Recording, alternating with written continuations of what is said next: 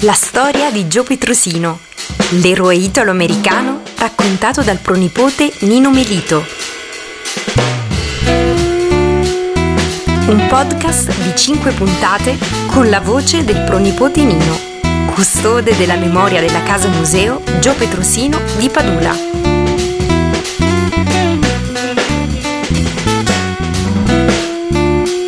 Racconto autentico ed emozionato del più famoso detective d'America che ha riscattato l'onore degli italiani emigrati nella Grande Mela nel XIX secolo.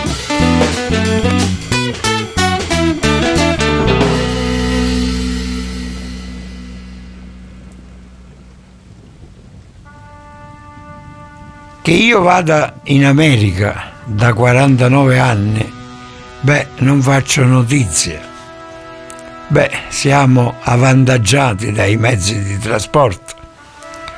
Dico sempre, fino a quando il Padre Eterno ci mantiene a 10.000 metri di altezza. Fa notizia nonno però, che andò otto volte, otto volte in America. E ogni volta circa un mese di navigazione e non si sapeva nemmeno se si arrivava, causa gli agenti atmosferici. La terza volta che tornò nonno era il settembre del 1908 e con i suoi risparmi acquistò i mobili che ci sono nella sala da pranzo. Ma capitò che dopo 4-5 mesi, siamo a febbraio, del 1909 pervenne a nonno da Roma un telegramma che recitava così. Arrivo domani ore 12, stazione di Padula, Giuseppe di Giuseppe. Questo è sicuramente mio fratello, disse nonno subito, lui che conosceva le diavolerie di suo fratello capì subito di chi si trattava. Dunque, entrando nella stanza, che è stata sempre la sala da pranzo della casa, il visitatore imbatta con una tavola apparecchiata, un orologio fermo alle 2.20, un tovagliolo sbattuto sulla tavola e logicamente ve ne, renderete conto il visitatore resta a dir poco disorientato da tutto questo, ma nella casa museo di Gioia Petrosino c'è un racconto di base. Tutto questo significa che stavano pranzando, festeggiatissimo, mancava da 36 anni, ma a quell'ora 2 e 20 arrivò un amico del vicinato con un giornale sotto il braccio. Prima pagina, Petrosino in Italia. Lui che viaggiava in incognito. Ci raccontava nonno fece un balzo dalla sedia, capì tutto. Quel tovagliolo l'aveva sulle ginocchia, lo sbattette sulla tavola. Qualcuno mi ha tradito qualcuno ha parlato, c'è qualche talpa. Come fanno i giornalisti a sapere che mi trovo qua? Si turbò molto. Tant'è vero la notte che seguì, mio nonno, alzandosi alle quattro e mezzo, notò la luce della candela ancora accesa dalla porta socchiusa. Entrò piano piano, pensando che suo fratello si era addormentato dimenticando la candela accesa. Altro che dormire. Lo trovò seduto a tavolino, scriveva, consultava atti, cercava di capire tra i suoi appunti chi avesse parlato e buttava sul letto mano a mano che scorreva questi appunti. Aveva collocato su questo tavolinetto la foto della moglie e della figlia di tre mesi che aveva lasciato in America. La figlia era nata a novembre, lui è arrivato qua a febbraio. Lasciò anche una valigia la trovate nella casa museo, ai piedi del letto. Lui che era arrivato con tre valigie di cuoio, pelle, quella valigia a mantice di fisarmonica, tempi di valigie di cartone. Disse a nonno Michele, io adesso mi trattengo 3-4 giorni, non di più, devo andare in Sicilia, una ventina di giorni. È inutile che mi porto tutte e tre, me ne porto due, la terza la lascio. Gradisco ritornare nel mio paese un paio di settimane. Purtroppo dopo 15 giorni esatti, malgrado, questo lo sottolineo sempre, la forte dissuasione da parte di nonno, che gli disse Giuseppe non ti dico di non andare in Sicilia, di non andare adesso che sei saputo, semmai vai in altra occasione. Lui rispose queste testuali parole. Miche, io ci ho messo due anni per far capire a quelle teste dure in America che la cattiva pianta va sradicata se non rinasce. Finalmente mi hanno autorizzato. Che faccio? Torno indietro. E dopo 15 giorni dicevo, pervenne a nonno la triste notizia. Suo fratello era stato assassinato a Piazza Marina, a Palermo, da quattro colpi di pistola che fermarono il cammino, recita all'unisono la critica internazionale che fermarono il cammino del più forte e coraggioso poliziotto di tutti i tempi. Qualcuno parlò, qualcuno tradì, qualche talpa ci fu lui che aveva tutto questo intuito perfettamente e logicamente il risultato fu fatale. Il viaggio in Italia fu fatale per lui.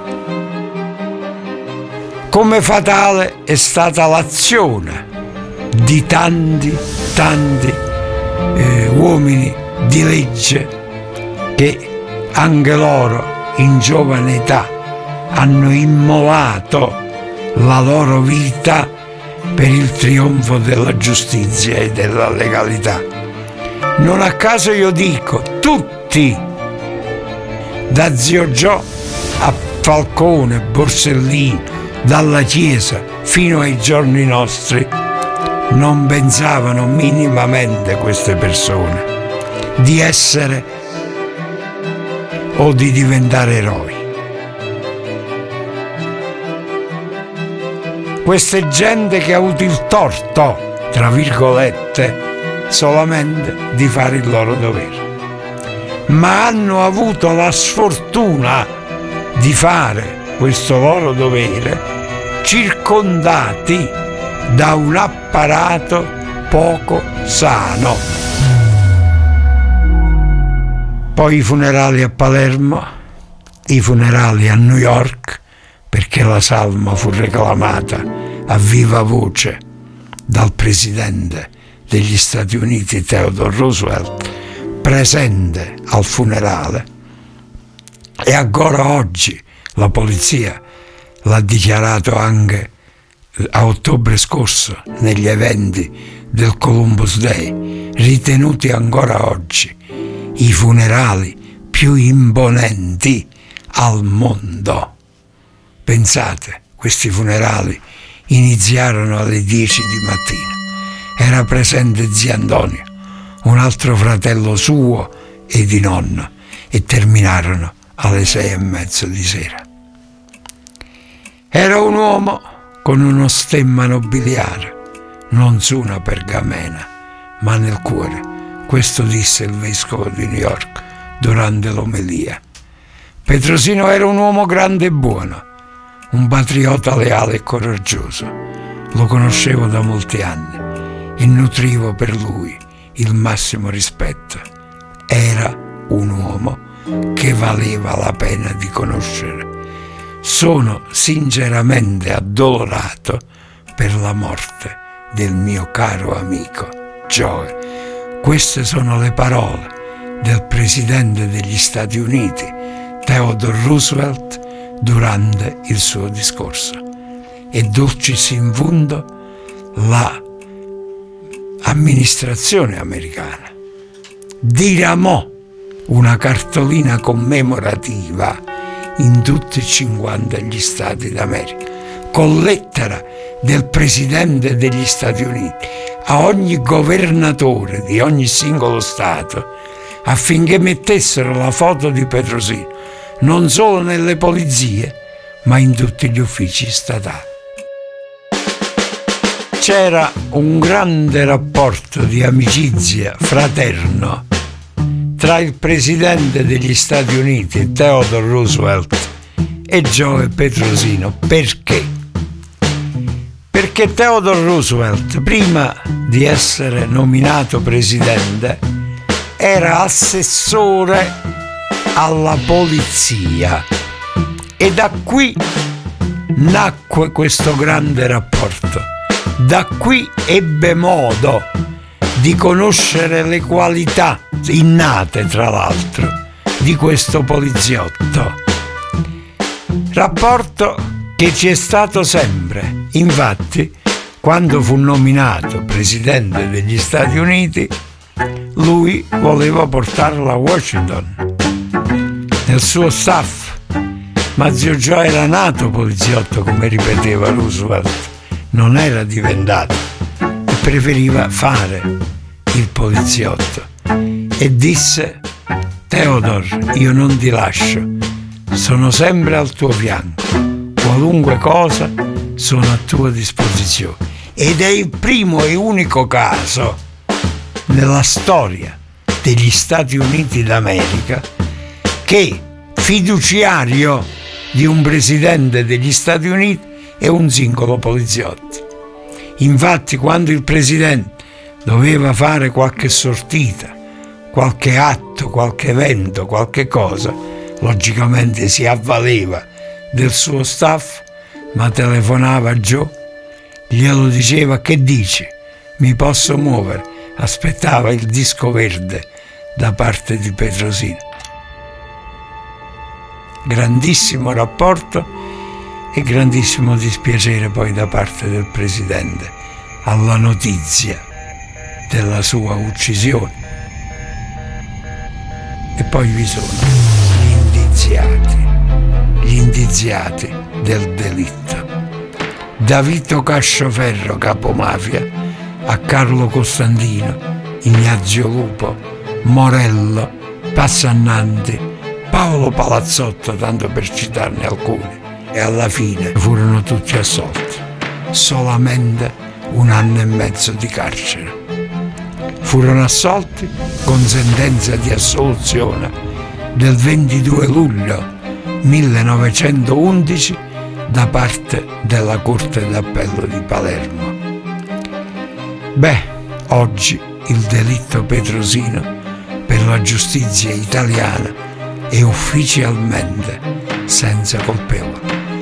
Ma la cosa anche brutta, terribile di questa storia e che io ho grandissima difficoltà a raccontare soprattutto all'estero, noi che ci prodighiamo, ci prodighiamo per il buon nome dell'Italia, ci prodighiamo per sfatare certe nomee semplicisticamente affermatesi. Noi che ci prodighiamo per tutto questo, a un certo punto devo dire che il capo mafia Vito Cascioferro fu scagionato da un deputato del Parlamento italiano, l'onorevole Domenico Ferrandelli De Michele, palermitano, giolittiano, che dichiarò alla Corte che quella sera Don Vito casa sua. Oggi il delitto Petrosino, lo ripeto, per la giustizia italiana e ufficialmente senza compenso.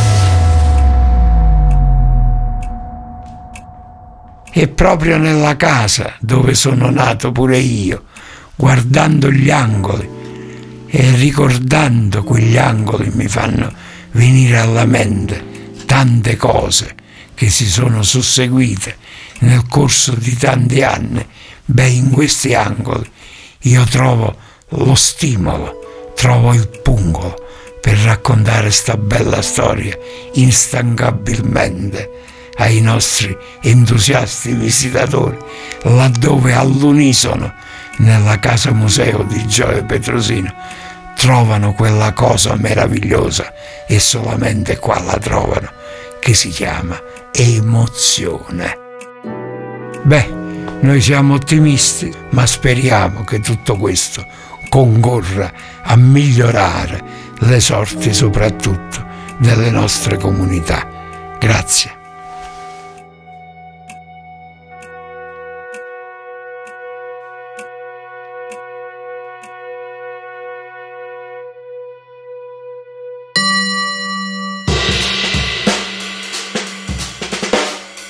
La storia di Gio Petrosino è una produzione Artem e Fedelissimi per il comune di Padula.